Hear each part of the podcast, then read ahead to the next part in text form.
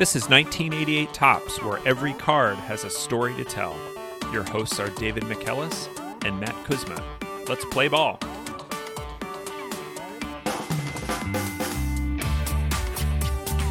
Welcome back to 1988 Topps. David, what's our card for this week? Matt, this week we have two cards. Firing off the klaxon right now. A double card episode. And Matt, you asked me for an Oriole. I think that we had not done a Baltimore Oriole, and you asked me to pick and pick a Baltimore Oriole, and I went through this 1988 yep. Topps Orioles team. There's there were just a lot of names out there that I did not know, and beyond Cal Ripken, Eddie Murray, the two Hall of Famers on this team, not a lot else. Okay. So, are we going to do Cal Ripken then? Sort of. We're going to do Cal Ripken Sr. and Billy Ripken. Ah, oh, right. A double Ripken episode that doesn't include Cal Ripken Jr. That's That sounds perfect. sounds... Yeah. You know, we're going to save Cal for 2032. so Billy Ripken is card 352 and Cal Ripken Sr. is number 444. As remember in the Topps series, the managers all have cards. And uh, so let me pull up uh, Billy Ripken here on the Jumbotron. I'm looking here at, at a young Billy Ripken, and this Orioles hat is, which you're also wearing right now. This Orioles hat is one of the best hats in baseball. I agree, Matt. It has the goofy looking bird on it, also wearing a hat. So it's a hat within a hat, the Russian nesting dolls of hats. Uh, black and orange bird. I'm not an ornithologist, but I do not believe that a Baltimore Oriole has an orange beak. I don't mm. think in the pictures that I've seen, I, I, I think that they have orange on the bird, but not an orange beak. I learned that the Baltimore Orioles mascot was hatched from an egg at Memorial Stadium in the 70s. Wow. So maybe we can find a video for that. that is my understanding of how birds of how birds are born. It is canonical in 1988 Topps podcast lore that birds also have milk. so True. Who knows? I don't know the science of baseball birds. Not a scientist, not an ornithologist.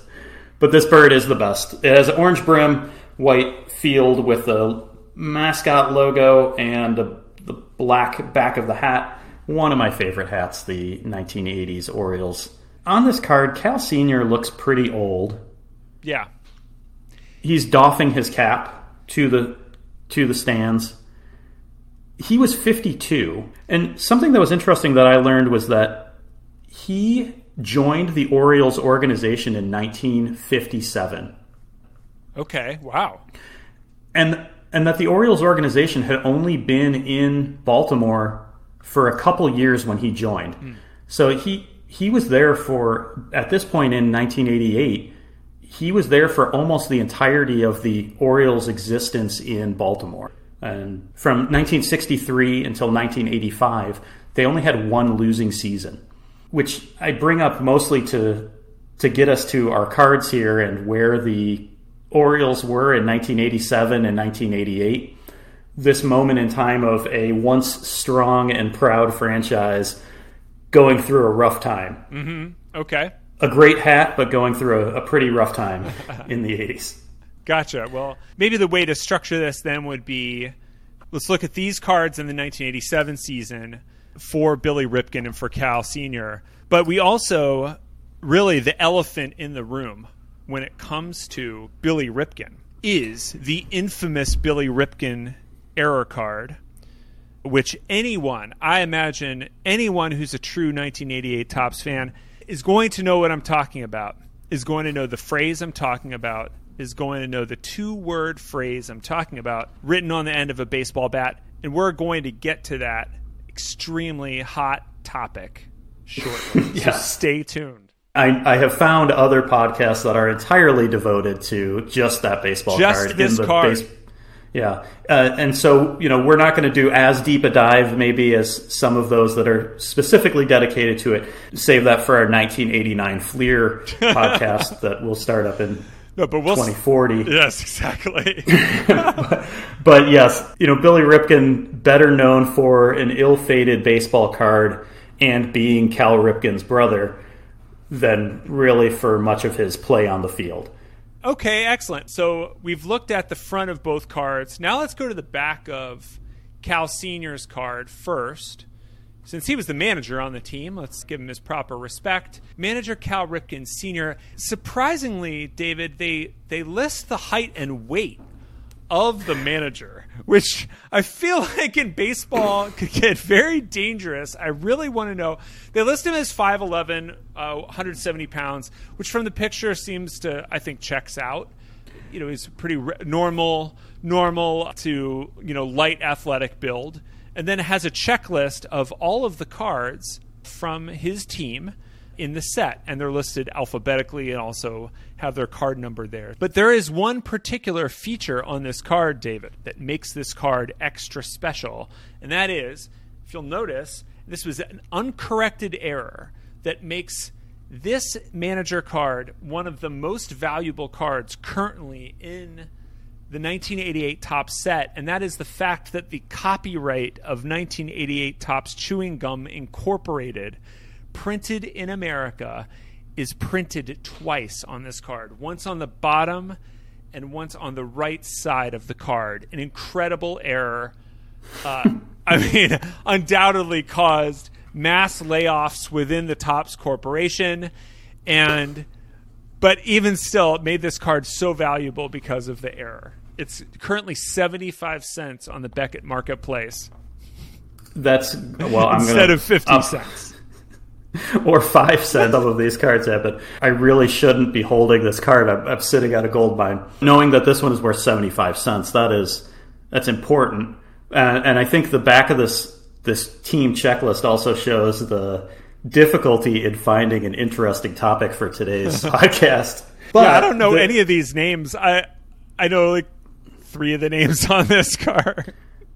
Yeah. Floyd Rayford is a little bit interesting. He was an African American catcher, which there are not many African American catchers remaining in baseball. And Freddie Lynn, of course, Red Sox great late in his career.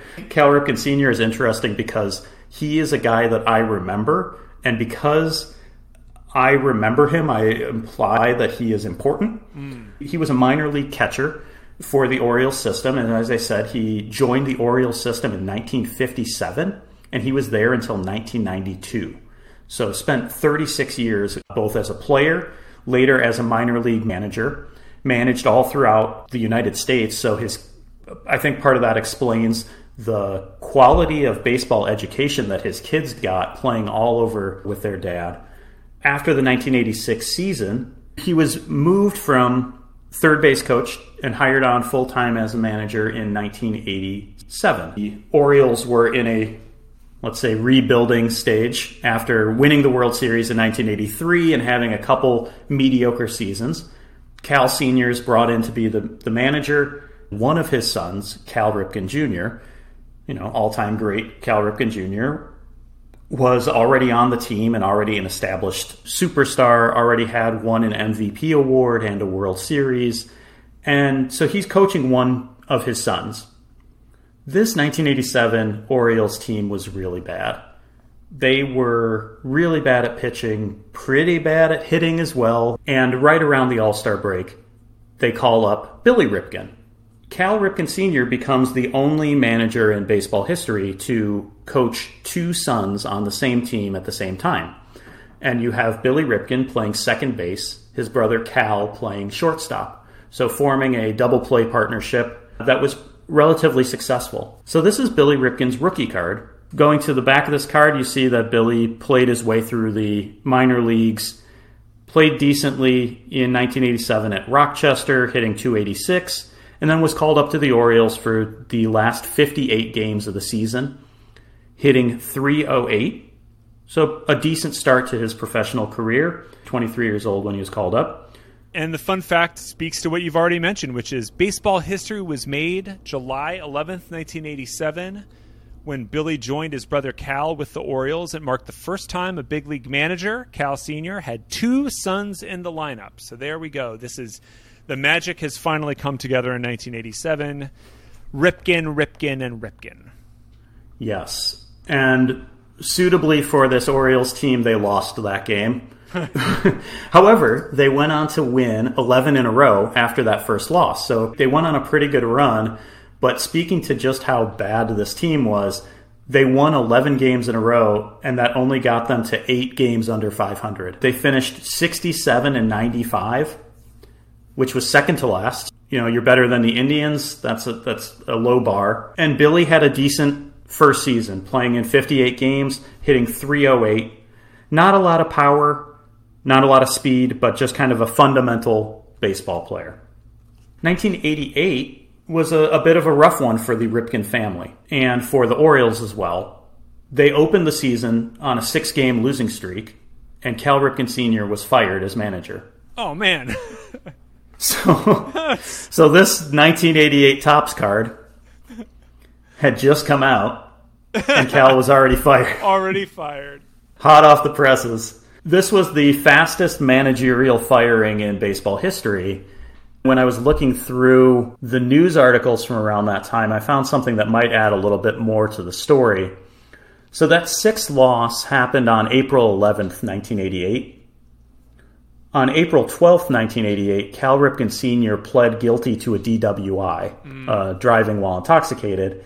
He had been pulled over in February and, and pled guilty the day after that sixth loss. I don't know if it's connected. The general manager at the time said that this arrest would, you know, is a personal matter and that the club wouldn't punish him. So he leaves the court after pleading guilty to a DWI on April 12th, goes to Memorial Stadium, and was fired. Hmm. So even though they said that the two were not connected and that he wouldn't be punished, the slow start to the season, the bad 1987 season, combined with this guilty plea, maybe led to his firing. They hired Frank Robinson, who went on to lose 15 more straight games.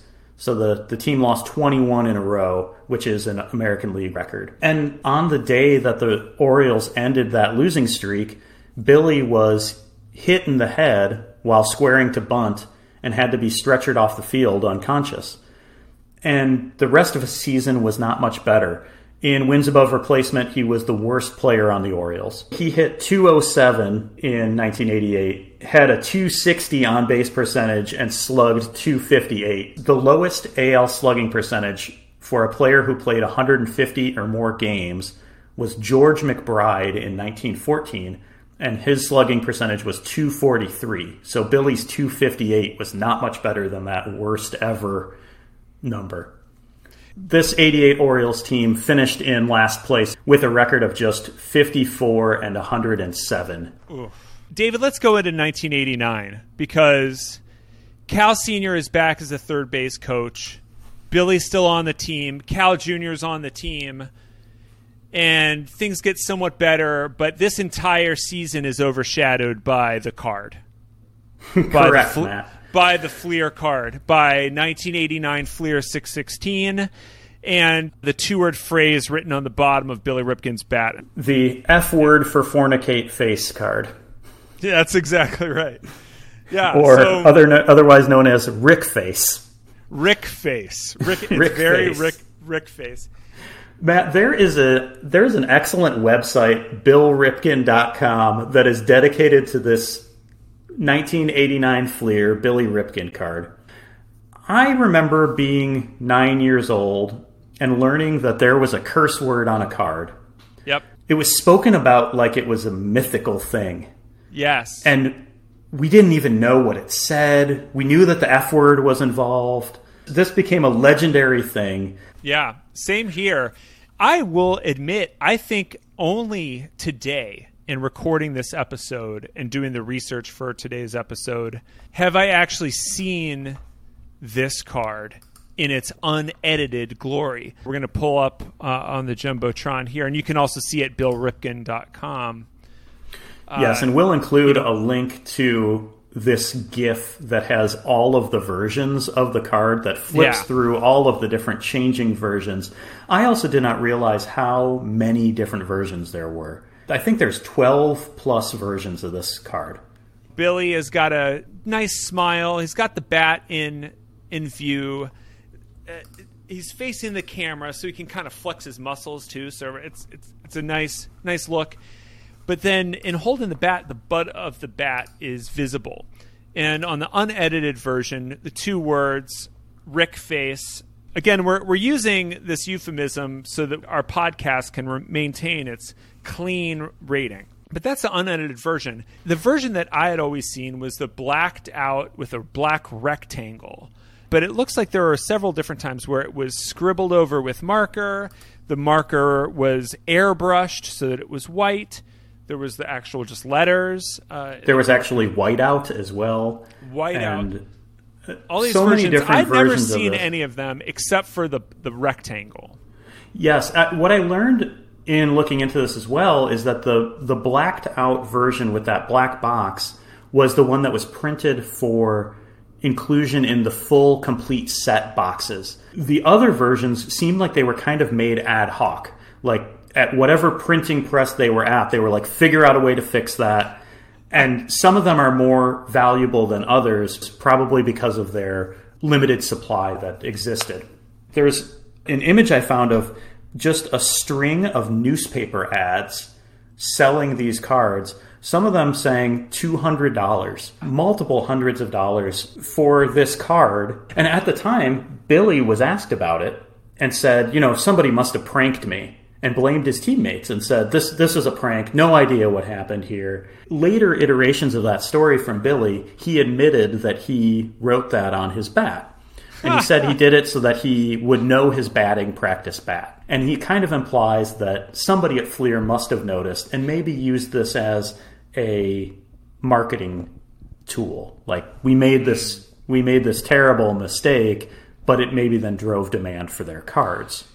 Yeah, I'm I'm looking at it here. We definitely would like listeners' uh, feedback on what you think. I'm looking at this, and this this to me looks like it's intentional. I think it's got to be intentional by Ripken because the marker is thick and dark, and it is right side up on the bat. So you re- really think that he knew exactly what he was doing as a way to just play a prank and see if something interesting would happen. That's that's my uh, that's my best guess because there's no way like someone else wrote that on the bat and he just happened to hold it in this pose. So that'd be my main one. Secondary would be someone at Fleer decided to do it, but why would they do this to Billy Ripken? Because it's like I don't there's something behind the story we don't know. But why they would choose him and choose this pose as something to insert profanity. What I think that I'm most intrigued by by this card and the response to it is just like the puritanical view of America that oh my gosh, a curse word might have gotten into the general society and that it's extremely valuable because oh my lands that you know when if you had actually hung out in the dugout of any of these major league teams for more than th- for more than 30 seconds you would have heard much worse language than than you're seeing on this bat Yes, and that I think is an excuse that Billy used that maybe people didn't buy was like, you're in a major league dugout. Words are said, which is why it kind of does make me think that he did this as a joke and maybe thought, like, well, somebody's definitely going to catch that. He did say later that Fleer sent him a bunch of the cards and he autographed them and gave them as gifts to his groomsmen. Ah, I like that. That's a very good groomsman gift. That's a that's I I gave I gave my groomsmen like toiletry bags or something lame like that, but I mean I didn't know any better. So I think that uh, an autographed Billy Ripken F face card would be much better. You know, I've I've bought some things that I found while ser- while doing research for this podcast. There's one thing that I an image that I found that I would probably buy if given the opportunity, which is a full sheet of these Billy Ripken cards. I would buy that. uh, oh my and word. frame it and put it on my wall. I wish that either of the cards that we're talking about today were as interesting as the Billy Ripken 1989 Fleer. Unfortunately, they're pretty run of the mill. They're not. Yeah, they're not. The kind of legacy of this 1989 Fleer card is that we thought that this was an investment and this was a like if a card is $200 in 1989, what's that going to be 20 years from now? Hmm. 30 years from now. Now now we're 30 years later. You can get these for anywhere from a couple bucks to 20 or 40 bucks depending on the variation. And on eBay you can still find people trying to sell them for thousands of dollars. Hmm. so wrapping up Billy's career, played for the Orioles until 1992, and that was his last full season. Although he played later with the Indians in '95 and back to the Orioles in 1996. Yeah, he didn't really play another full season after 1992. A lot of seasons where he had 50 games or so. And he ended up retiring in 1998 with the Tigers. While Billy had a relatively inauspicious career, playing on the same team with his brother led to some historic moments, including Billy and Cal homering in the same inning. They did that twice, once in 1990 and once in 1996. This has happened six times in baseball history with some other brothers, including the Waner brothers who played for the Pirates in the 1930s. Both of them are in the Hall of Fame. The Ripkens, Cal made the Hall, Billy did not. Yeah, Billy didn't. His batting, as we've discussed, was not great throughout his career. His on base plus slugging is the 47th worst among players with more than 3,000 career plate appearances, but he had the 27th best all time fielding percentage among Major League second basemen at 987. So I'm sure that he would be proud of that number, if maybe not proud of the OPS number.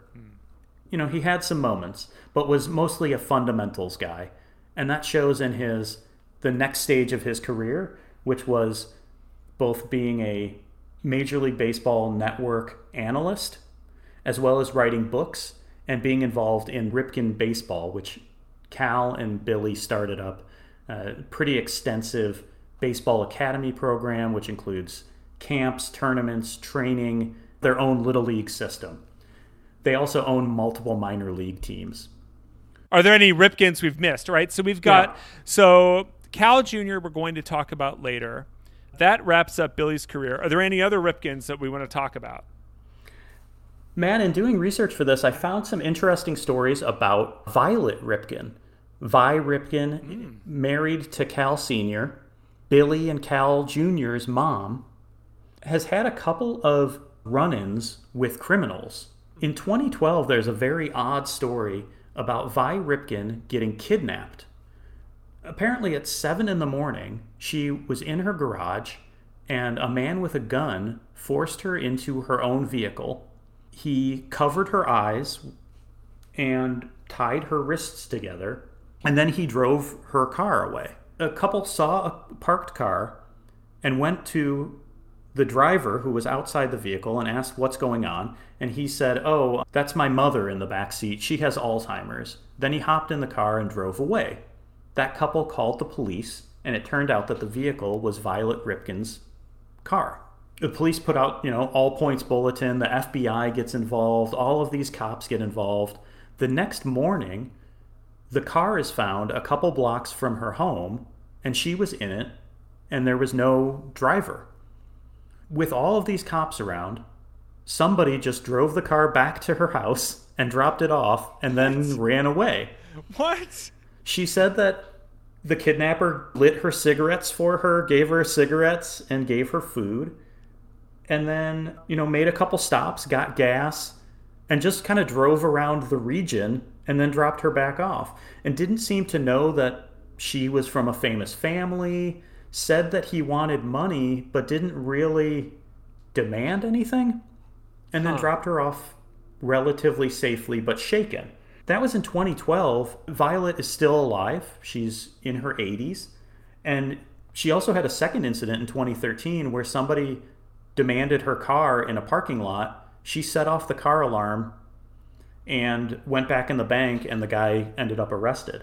So Vi seems pretty resilient, and I would expect nothing less from the mother of Cal Ripken Jr., baseball's Iron Man, that uh, she would be the Iron Mom. so, Matt, we have this less famous Billy Ripken card. Billy, best known for an ill conceived joke and having a famous brother. Suppose we should all be so lucky. Yep. Cal Sr., on the other hand, passed away in 1999 from lung cancer. So we talked about before he was a heavy smoker and would often sit in the back of the bus on trips so that he could smoke cigarettes and maybe get some alone time. Also, best known for being the dad of Cal Ripken Jr. But, you know, something I find interesting about these cards is the way that they tie together eras. And Cal is a real throwback, a guy who spent 36 years with the Orioles franchise. He passed away at 63. 36 of his 63 years were spent working for the Orioles. That's pretty amazing. Cal and Billy started a foundation to honor their father after he passed away called the Cal Ripken Senior Foundation, which works with at risk youth. And they work in many areas of youth development, passing on their father's love of sports and fitness and baseball. I think we've learned a lot about three Ripkens. We will cover the fourth Ripken, Cal Jr., at a later date. But until then, Thank you, David, and thank you to all of you at home for listening. If you have a favorite card, a favorite swear word, uh, a favorite error that you would like us to talk about, you can reach us on Twitter. We're there at Tops1988, or our email is 1988topspodcast at gmail.com. We will see you next week.